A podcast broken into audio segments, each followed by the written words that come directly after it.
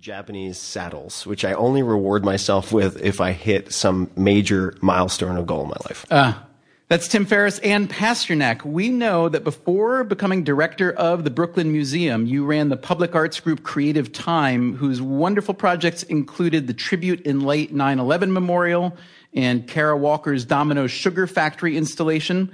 Anne Pasternak, we also know that you gave your daughter Paris the middle name 99 so, Anne Pasternak, tell us something we don't yet know about you. Well, since the theme is collecting, I want you to know that when I was a small child, I wanted to be a cat. So I ate from my cat's bowl and I got found out because I was collecting Tender Vittles. and my parents discovered them under the bed. And after wondering why the cat seemed to be starving to death. Very good. Our final panelist, Eugene Mirman. Let's see what we have on you. Eugene, born in Soviet Russia, moved to the States at age four designed your own major at Hampshire College in comedy. Uh, don't know whether that says more about you or Hampshire. We know the Village Voice named you New York's best stand up comedian, and that on Bob's Burgers, you are the voice of Gene, a character based on you.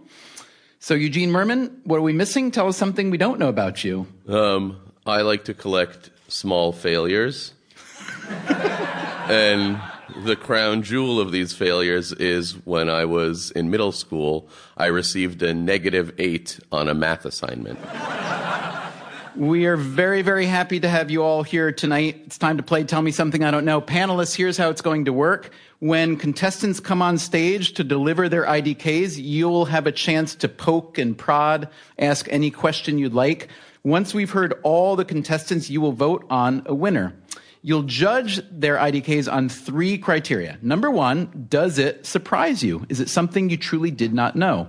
Number two, is it worth knowing? And number three, is their IDK demonstrably true?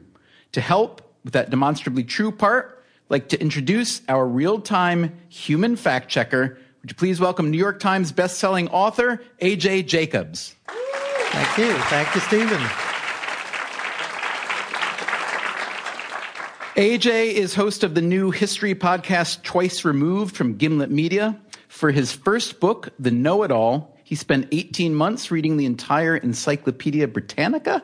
So, AJ, that's pretty good fact checking credential. You have any weak spots in your encyclopedic knowledge? Honestly, I'm, I'm a little weak on the letter V.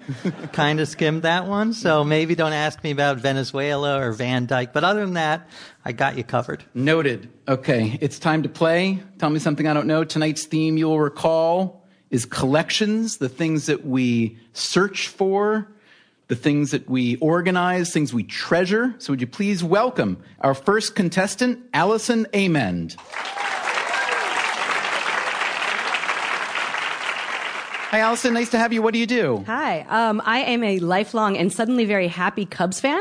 And yeah. I am also a novelist. I've written a short story collection in three novels, the most recent of which is called Enchanted Islands. Excellent. I'm ready. Our panelists, Tim Ferriss, Anne Pasternak, and Eugene Mirman are ready. Our fact checker, AJ Jacobs, has never been more ready in his life. So, Allison, what do you know that's worth knowing that you think we don't know?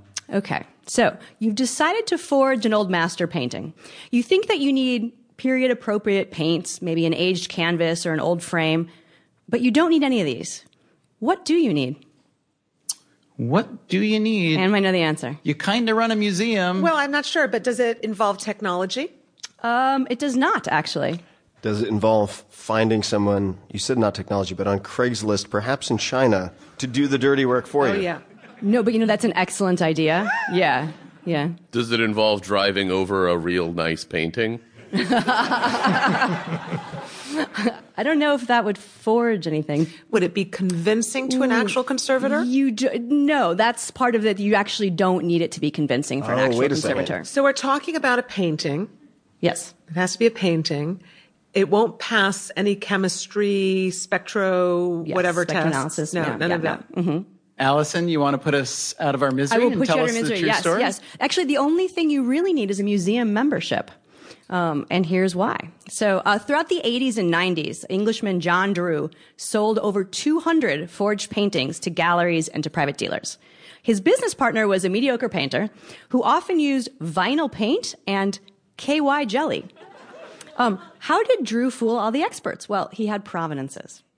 Provenance is the record of